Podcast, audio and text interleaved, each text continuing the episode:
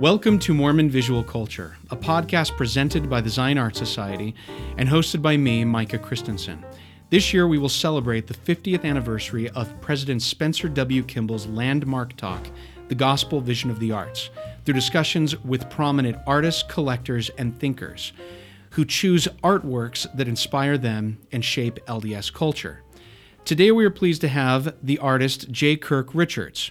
For more than a decade, Kirk Richards' works, ranging from canvases to sculptures, have won awards in multiple contests. After serving a mission in Rome, the longtime spiritual home of Western art, Kirk graduated from BYU with a visual arts studio degree in 2000 and has worked as a full time studio artist ever since. You can see a few of his paintings in the most recent edition of the Ensign magazine. Which month will that be? It's the uh, it's this past month. Is this past month? Yeah. Okay. So, uh-huh. so this last month, which would have been the.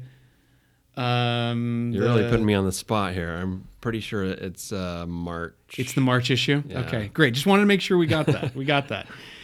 Uh, Kirk is also the co-founder of the nonprofit Vision of the Arts Fund. The Vision of the Arts Fund provides scholarships and grants to LDS artists. They raise funds through an online art auction, which is happening right now. You can apply for scholarships and grants on their website through April 29th. The website is visionofthearts.org. That's visionofthearts.org. And you can go there for both the grants, scholarships, and the uh, the auction that's on right now that ends this Saturday, right? That's right. Yeah. Well, welcome, Kirk. Glad you're here. It's great to be here. Thanks for having me.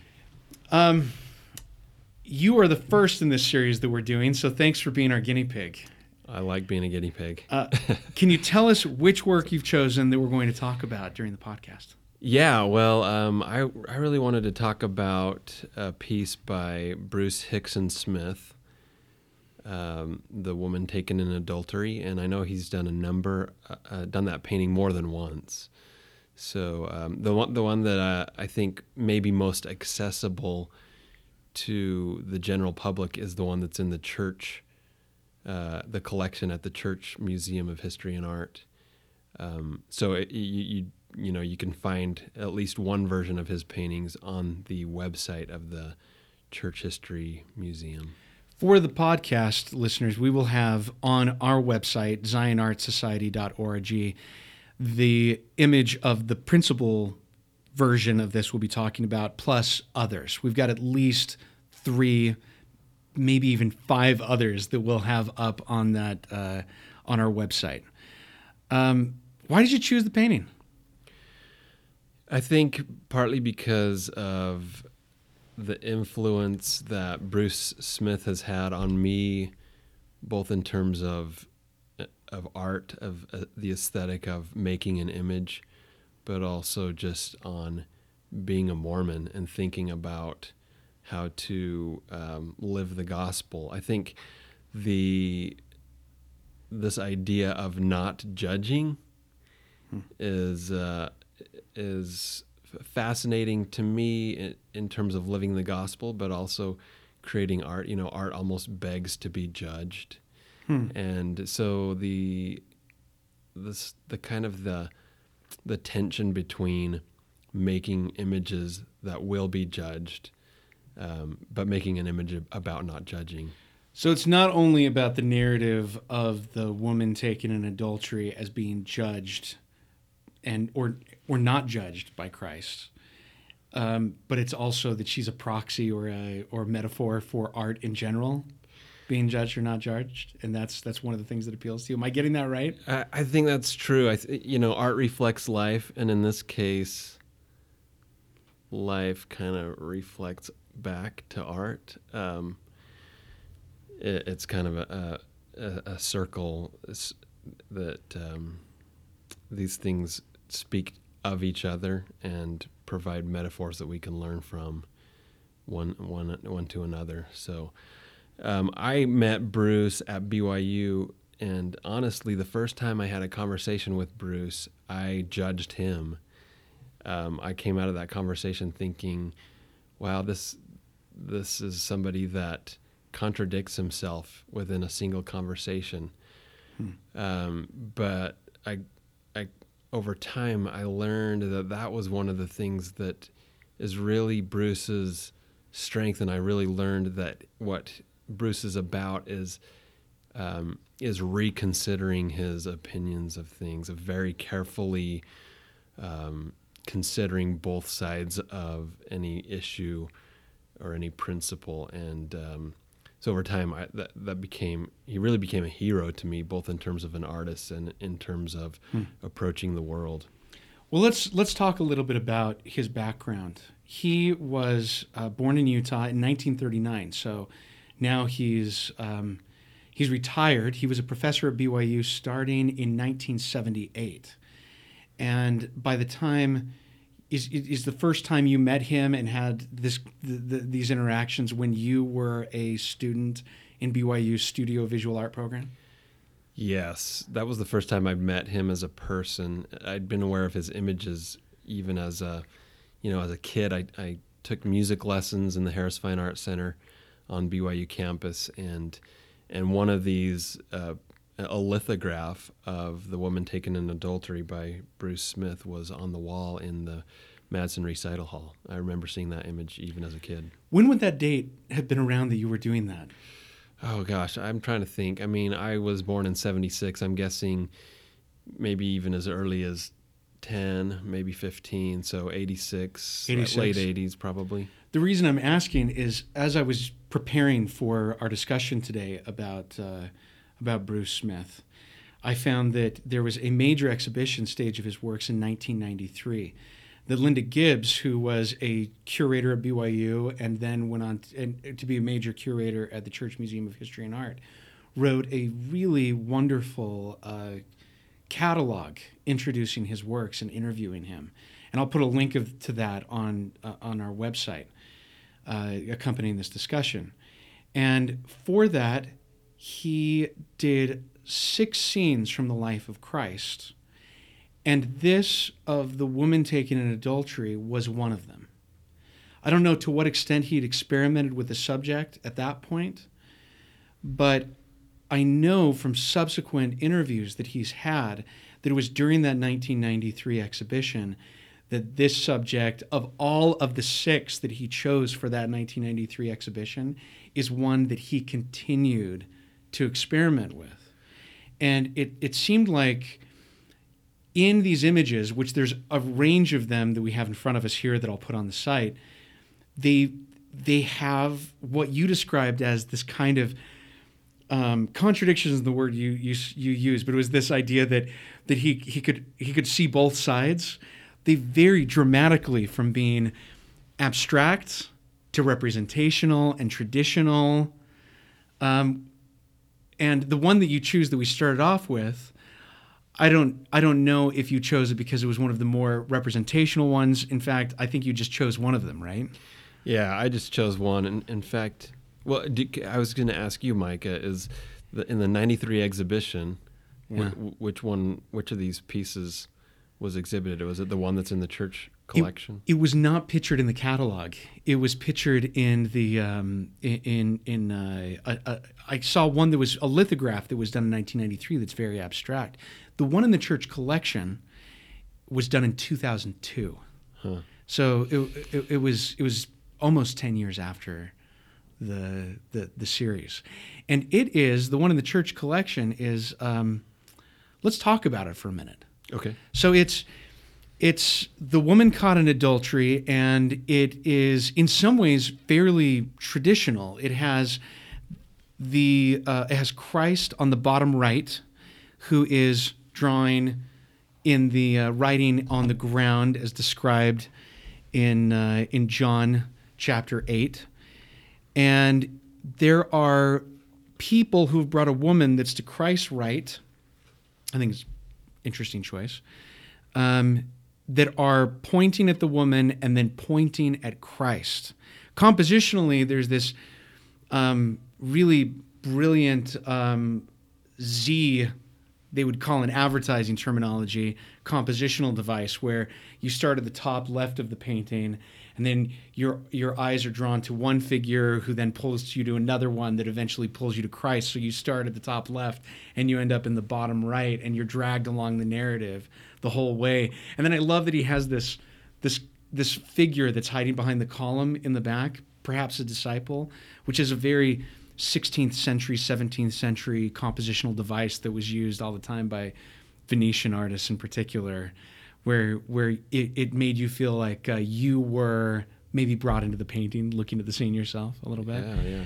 So so for an artist who's very abs- um, could could be very abstract, he clearly is borrowing from some tried and tested narrative devices that that uh, would have been familiar to any traditional artist. Yeah, compositionally, you mentioned the Z. You know, there's a strong triangle within that Z, Mm. and that's overlaid on this greater kind of circle. You know that, that there's this eye path that's this circle that just keeps your eye in continuous motion eh, throughout the you know the larger rectangle. So there are some very traditional uh, approaches to composing in this painting. I found a statement by him that he made in that 1993 catalog where he said, My paintings are about art, which is in constant state of flux. Modernism did away with the old attitudes and ideas about art, but now modernism itself is over.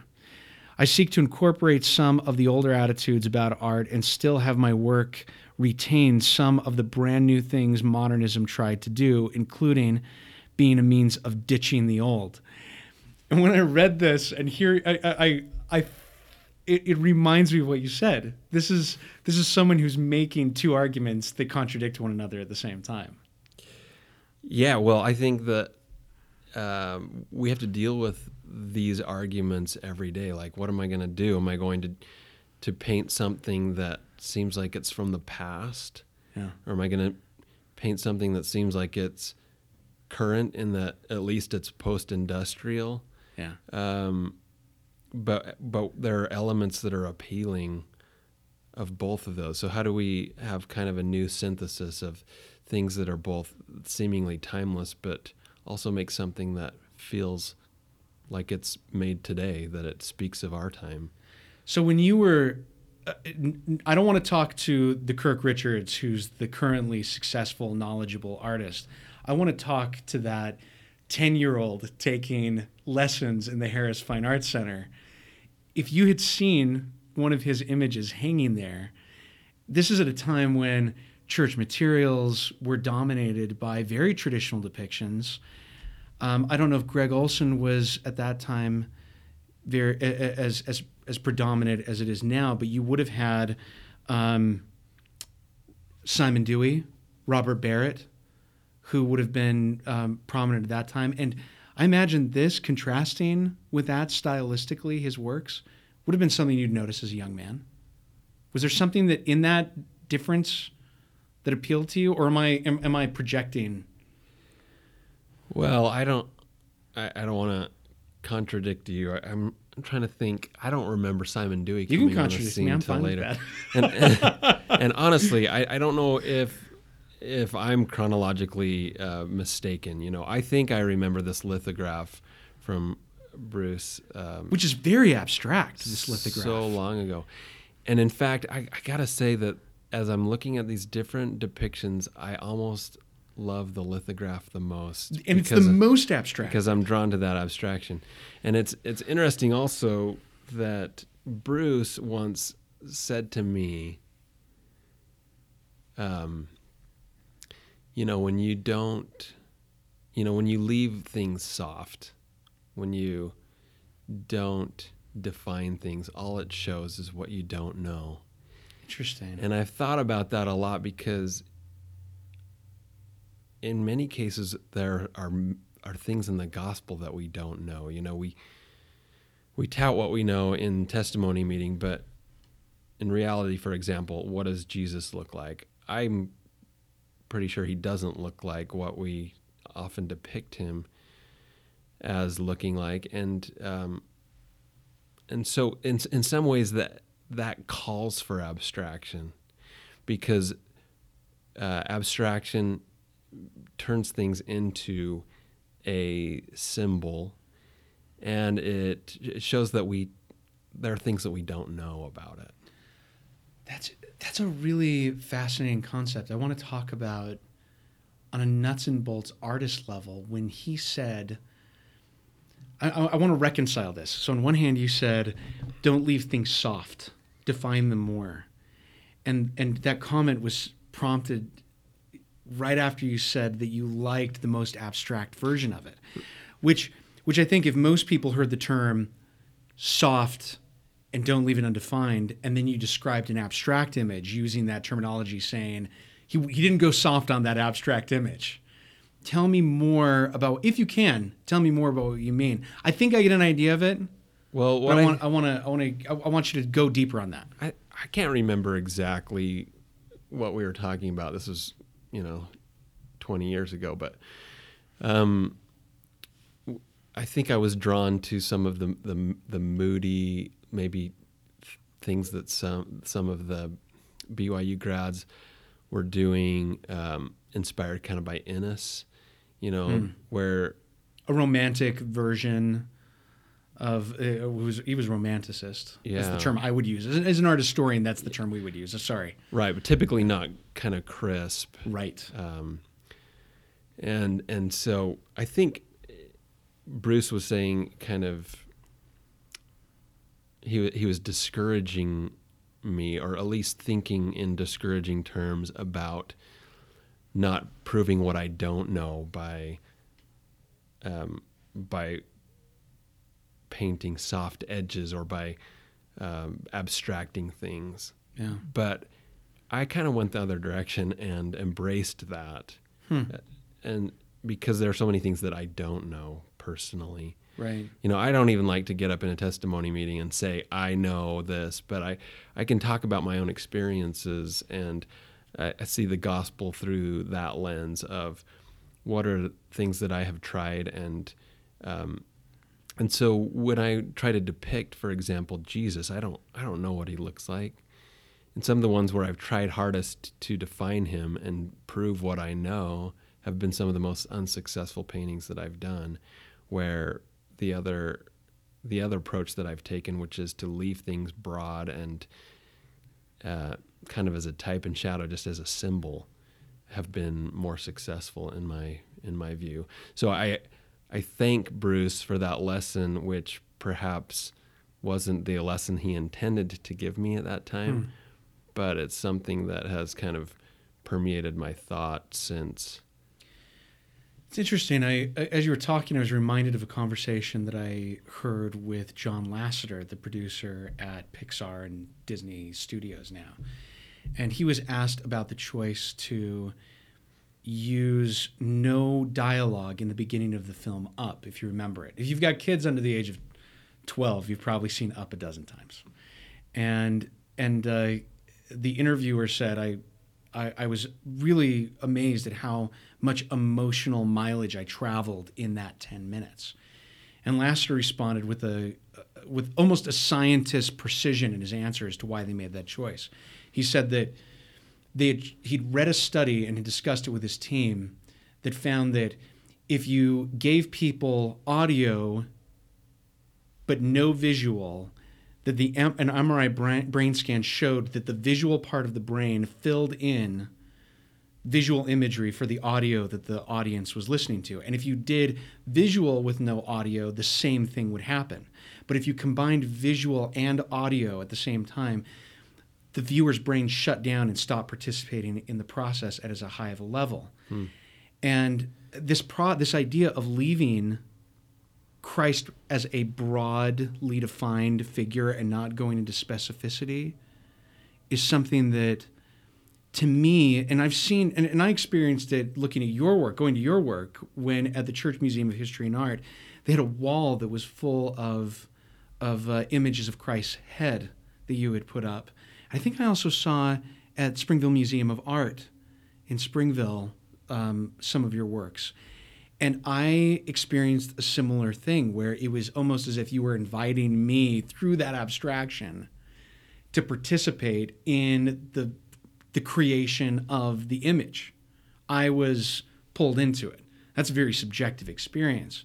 But I kind of wonder as this is this this is getting to a larger question that I've got, and that's that as members of the church, it seems like there is uh, as creators of art in the church, I should say, there seem to be two large camps. One is more of an abstract experimental side, and another one is more of a classical representational side. And if you were dealing with a people that is highly versed in scripture, you'd think that you could cheat more with the abstract side because your audience would be more forgiving in in participating in that process because they'd look at an image. If they saw a stick figure of Abinadi on fire they would all know it was Abinadi right? If they saw just the, the, the merest hints in abstraction of it. But i wonder if as in bruce's statement about going leaving behind the old but saying modernism is dead i notice in your own work you go quite abstract, but also quite representational. You do both. And how does that affect your audience and the experience with with people looking at your art? Do you lose some of your audience when you go abstract? Do you oh, lose I'm, when you go representational? Positive that I lose both directions, but I also gain both directions. Do you? Is there a Venn diagram where there's somewhere in the middle a a grouping that that the, the most brilliant people are right there in the middle. So really, you think so? I don't. I'm just. I'm being. Uh, How do you I'm make joking? But it's a broad question. I know, but it's it's a question about the choices you make to be representational versus abstract. Yeah, I mean, you know, back to Bruce Smith, he would work from nature. Like right. he painted incredible portraits, and he studied with Alvin Gittins famous portraitist based at the University of Utah who did. You can see his portraits all over the state and country. Yeah. And if you go to the Springville Museum of Art, there's a wall of portraits. Mm-hmm. And so many people have stopped to look at Bruce's and even commented on it and said, Who is this artist? I'm just drawn to this portrait for some reason. Right. And Bruce was a fantastic um, portrayer of nature, studier of nature. But he doesn't use any of that when he's doing these narratives. He doesn't refer to nature. He makes he makes these figures up. Hmm. And he he tried to get me to separate those two worlds, studying from nature and um, you know doing perhaps narrative things or imaginative things without kind of mixing the two worlds. I kind of rejected that in, in, in many ways, I, I do mix those two worlds where I'll do a, a narrative and draw from nature, but also from my imagination at the same time. Why did he want you to separate the two worlds, do you think? What's the value in that? I'm not that, not that I'm questioning it. I'm just it's just an interesting distinction. That is a really good question. I think maybe because it's done poorly so much. Representational work? And by me, you know, no well, the synthesis of mm. uh, imagination and the study of nature. Mm. You know, I think in past centuries, the the, the academicians of the 1900s, uh, uh late 1800s, um, I, I'm sorry, 19th century, mostly 1800s, they did this fantastically. You know, they drew on nature, but also were able to synthesize their own worlds with it. And um, I don't know if it's partly because Bruce wanted to to not go back to um, kind of neoclassical ideals. He wanted to to somehow embrace modernism, but also he loved uh, good um, craftsmanship. He loved uh, careful observation of nature. So, but I but I I think it's interesting what he chose to keep in from traditional approaches in these paintings and what he chose to not keep. For example, he didn't refer to nature. Um, he just made them up out of it. I remember going into his studio one time and he was talking about this hand that he'd just made up and how he kind of liked it because it it was its own thing. It didn't it wasn't a, it wasn't reliant on reality or even past artists. It was just this new kind of interpretation of the Hmm. hand. When I was reading about him, uh, there was a studio visit that uh, he did an interview for, and had talked about how uh, uh, he he pulled out during the interview uh, a series of old master prints etchings, some Albrecht Dürer work, some uh, Raphael, and other things that he described going over with tracing paper and lines. Hmm. But he described the process differently than what I, as as a as an art historian, would think as an artist typically using the works for. He was using them for shapes and general lines of composition. In the 17th to late 19th centuries, as uh, this period that you're talking about, where people were very focused on on precision, on line of, of figures, the curriculum was usually start children very young, working on tracing paper and copying exactly, and they will absorb through these tracings not only composition but senses of light and dark and and other things that they'll that will then take them to the next level, which is mastery of the individual figures. And then we'll add composition together in this great synthesis in the end. When I look at this image in particular, the one that's in the church collection, and I see this, this, um, I think it's the more I look at it, the more I'm drawn in by the compositional elements, um, not just of the uh, the rhythms. Like uh, you see these figures that are at the top, and their heads and the space between them, the choice of some of them being lighter in areas and darker, the kind of um, uh, way that their head tilts draw you around to different figures that are in the piece, and and then the the uh, the the arms and the fingers that are pushing. Some of them that are going directly from the sides in a way that is fairly unnatural, and and and uh, the other one that has this foreshortening, this figure that's right above the woman's head, which you would have to understand the pers- the rules of perspective in order to make that a convincing um, hand that's coming out almost in front of him, but slightly crossing his chest and going right above her.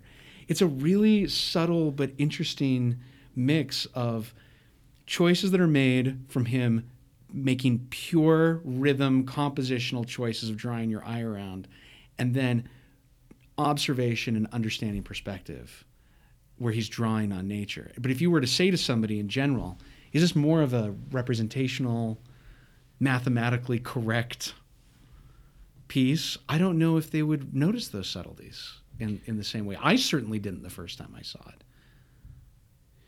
Yeah, I mean, I, I, I, we're talking about all of these pointing arms, and there's something kind of Shakespeareanly dramatic about these gestures that really hits the nail on the head. Which, again, as I'm looking at the, the different depictions, this lithograph with its abstractions Hmm. gives me more uh, room to infuse my own ideas about who might have been there, you know, um, like the state of mind of each of these characters. Um, I guess I, I feel like that there there are subtleties that are not as laid out for you or not as spelled out in the lithograph as Hmm. there are in the paintings, which again is one of the reasons I'm drawn to to the lithograph. It's interesting to me that you're drawn to the lithograph. I don't mean to dig up an old argument, but I think it may be useful. But in the in the uh, 19th century, even back to the Renaissance, there was a debate almost constantly about um, disegno versus colore, the Italian for line versus color. And he, in these two pieces, the one that is in the church collection is much more disegno. Its its colors are more neutral. The figures um, are more carefully drawn and delineated. Um, and then the figure, the, the piece that's the lithograph, is hot in its coloring.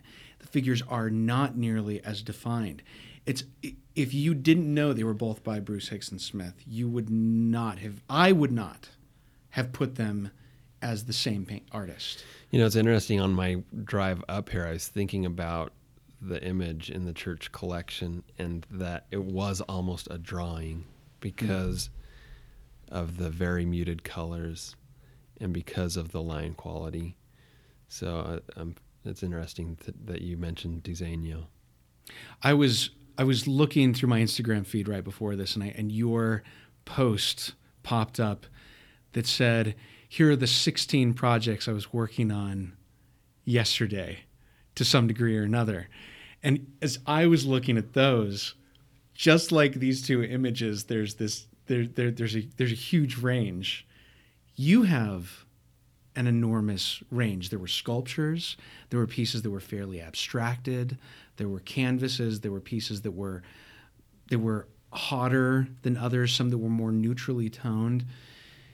If if you were to bring in, I imagine, a uh, a consultant who is, if there is such a thing as a business consultant for artists, they would they would come in and say, okay, we need you to specialize in one particular thing. We want we want cowboys on horses, and we want them to to look this particular way. How? Uh, uh, but but you obviously haven't chosen that path. You've chosen a path where you, like Bruce Hixson Smith, have maintained quite a range. Yeah, it's always been important to me to um, to explore and to kind of not back myself into a corner. And I know that uh, you know galleries and and clients kind of want to know what to expect. And so it's easy to get backed into a corner, and that's probably the smart thing to do business wise. But I, I, I don't I've always resisted. Is there a reason why you've re- re- resisted? I'm not saying that you should or shouldn't have. I think it's just interesting. I'm just trying to to to find out what is it in in you similar to Hixson Smith that has that has uh, uh, that, that that drives that. Yeah, I think there's a, a search, you know, for um, for improvement, you know, for exploration. You you just it, you don't want to get bored, especially if you're doing 100 paintings a year. You don't want to uh, burn out. I think for yeah. me, the variety helps. Uh-huh. It helps me to do f- quick things that I can finish uh, and feel like have that uh, feeling of having accomplished something while simultaneously working on a painting that takes me two or three years to complete. Um, also, I think honestly, even though galleries like kind of to know what to expect, I think it actually helps if you have got some variety. When a client comes in and they they'll respond to some things and they won't respond to other things, and if they're all the same thing or iterations of the same thing, then you're you're less likely to to make a connection with that client. I imagine it cuts both ways because on one hand you've got people who they want to know um, could you do this for me? They probably you probably get commissions requests all the time where somebody will say, I saw this work that was on a friend's wall, um, and it's something you did 10 or 15 years ago in a style you've probably moved on from, and they want you to do it. But at the same time, there are people who want to know what you're going to do next. I feel that way about your work. I think, I wonder what Kirk's going to do now. I want to see what he's doing now. And, and that kind of anticipation is uh, is is I think something that uh, it's a risk. I'm sure. Is it something that that uh, do you feel like it's a risk though? Maybe it's not. To be to have a stylistic spread. Yeah, yeah. To be inventive and to be working on the next thing. Well, if you can't risk anything in art, then you know. Yeah.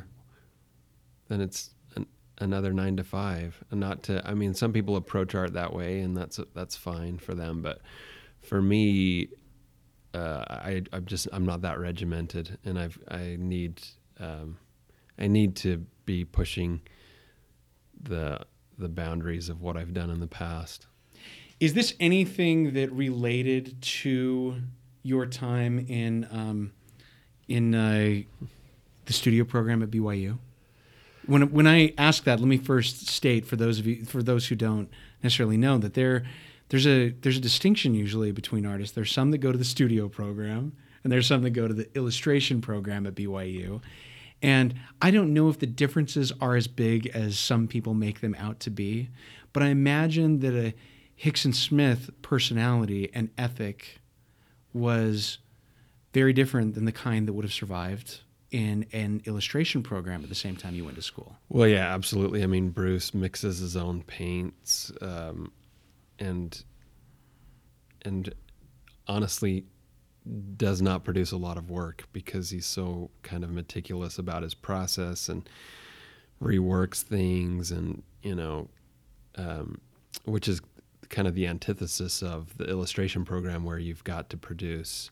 You're being you're you're you're studying to work for hire, hmm. and the more work you can get done, the better. I think the value of going through the the the fine arts program for me um, was the when you say fine arts, you mean the studio program. The studio, right? studio, yes. And you got to uh, correct me if I have any of the parlance. No, I think that you're you're right, and thank you for correcting me. My my degree is a visual arts studio degree. Okay.